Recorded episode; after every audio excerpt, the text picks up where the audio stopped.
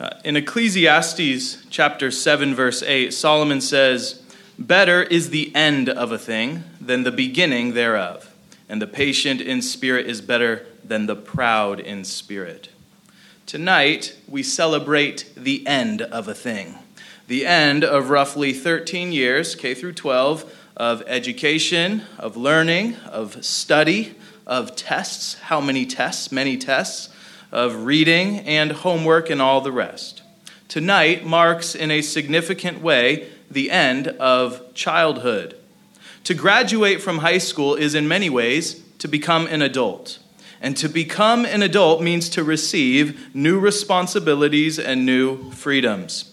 For the first time in your life, you have a new freedom to choose what is next, right? Before, if you were in fifth grade, guess what? Sixth grade was the next thing that you get to do. Uh, but when you graduate high school, well, there's other options. For the first time in your life, you have a freedom to choose what is next. You have the freedom also to fail or to succeed, to squander what you have been given or to turn a profit on it. These twin gifts of greater responsibility and greater freedom are what God likes to give us all at this stage of life. So, how then should a young man use this newfound freedom? How is a young man to know which path is the path to success or even how to define success? It is a good and better thing, as Solomon says, to close a chapter, to end something, as we are doing tonight. But what wisdom is there for us, and really for Aiden, as he begins to write a new chapter? That is the question I'd like to answer uh, briefly now from Holy Scripture. So I have three exhortations for you, Aiden, as you enter adulthood. Three exhortations. Number one, my first exhortation is leave childish things behind. The apostle Paul says in 1 Corinthians 13:11, "When I was a child, I spoke as a child. I understood as a child, I thought as a child, but when I became a man, I put away childish things. When we were boys, it was natural for us to choose the path of least resistance, to try to get the things we wanted with the least amount of effort. Laziness is not something you need to learn, it's something that comes very naturally to us as fallen creatures. And therefore, uh, because God loves us, He gave us parents and teachers and coaches to beat that laziness out of us. I hope that that's what Andrew has done in part. I uh, assume your parents have done that as well, right? The mark then of a mature man and a free man is the ability to rule over himself, the ability to exercise self control. Proverbs 16:32 says, "He that is slow to anger is better than the mighty, and he that rules his own spirit is better than he that takes a city." To govern and discipline your own thoughts, words, and emotions is to make you greater than a man who conquers a city. See, the mature man knows that cities can and have been conquered by brute force, by clever ingenuity, and even by treachery but to conquer oneself and rule over your own passions and desires is what makes a man truly free. It is what makes a man truly great in the eyes of God.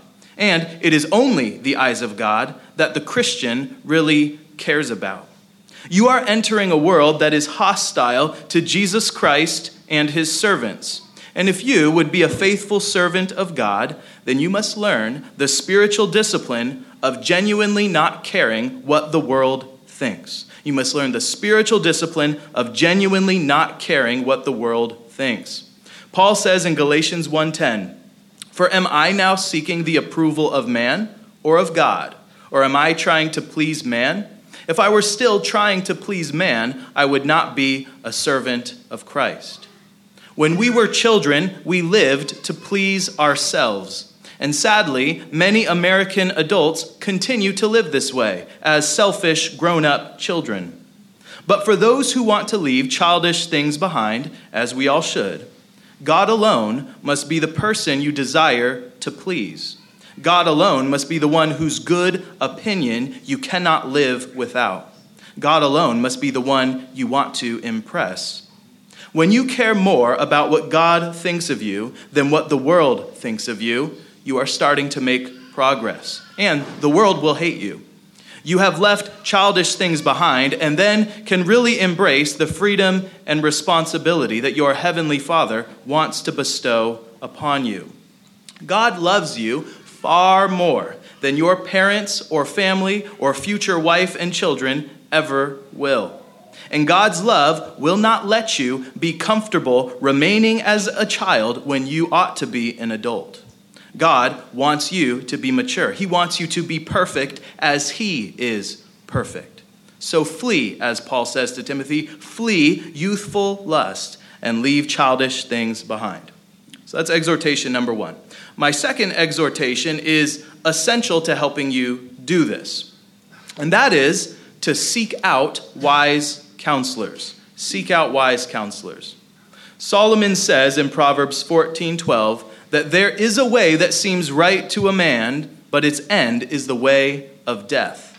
He then says in Proverbs 15:22 in the next chapter, without counsel plans go awry, but in the multitude of counselors they are established.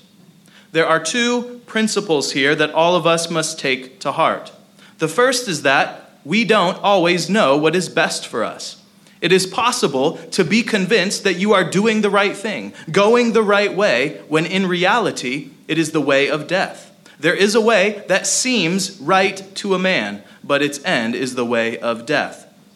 So, what do you do then to prevent that kind of self deception? Well, the answer is in that second proverb. The second principle is that in the multitude of wise counselors, there is safety. All of us need wiser and more experienced mentors to help us avoid destruction. Just as a wise king needs a cabinet of advisors to help him rule well in his kingdom, so also every young man. Right now, your kingdom is very small. It consists of yourself and your time and your resources. It's, it's just you. But Jesus says that he who is faithful in the little will be made ruler over much. And so practice now for when God puts you in charge, for when God gives you other people to care for you, like a wife or children, or perhaps your parents when they get older. The years you are, are the years you are about to enter, from age uh, 18 to 30, roughly, are the years in which you will probably make the biggest decisions of your whole life. Where will you live? What career will you pursue? Will you go to college? If so, where? Who will you marry? What church will you go to? How serious will you be about following Jesus and obeying his word? These are the years in which the concrete that was poured in childhood fully sets. And then you get to build a house on top of it. And so, what kind of house are you going to build? What kind of house do you want to live in?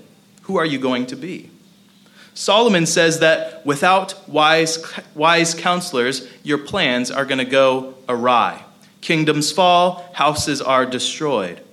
And so search out and seek advice from godly men and godly women whose houses are in good order. Surround yourself with the counsel of Christians whose lives that you want to imitate. If you do this, you will find safety. And Solomon says, you will find success. Finally, my third exhortation is this commit everything, everything you do to the Lord. Proverbs 3 5 to 6 says, Trust in the Lord with all your heart, and lean not on your own understanding. In all your ways, acknowledge him, and he shall direct your paths. If you want God to direct your paths, you must acknowledge him in everything. This means thanking him for the challenge that is in front of you. This means walking by faith, trusting Him, and doing whatever you set your hand to do with a whole heart that is cheerful and glad. If your attitude towards the Lord is an abundance of thanksgiving in everything, when it's good, when it's bad, then God will make it very clear to you which way you are to go.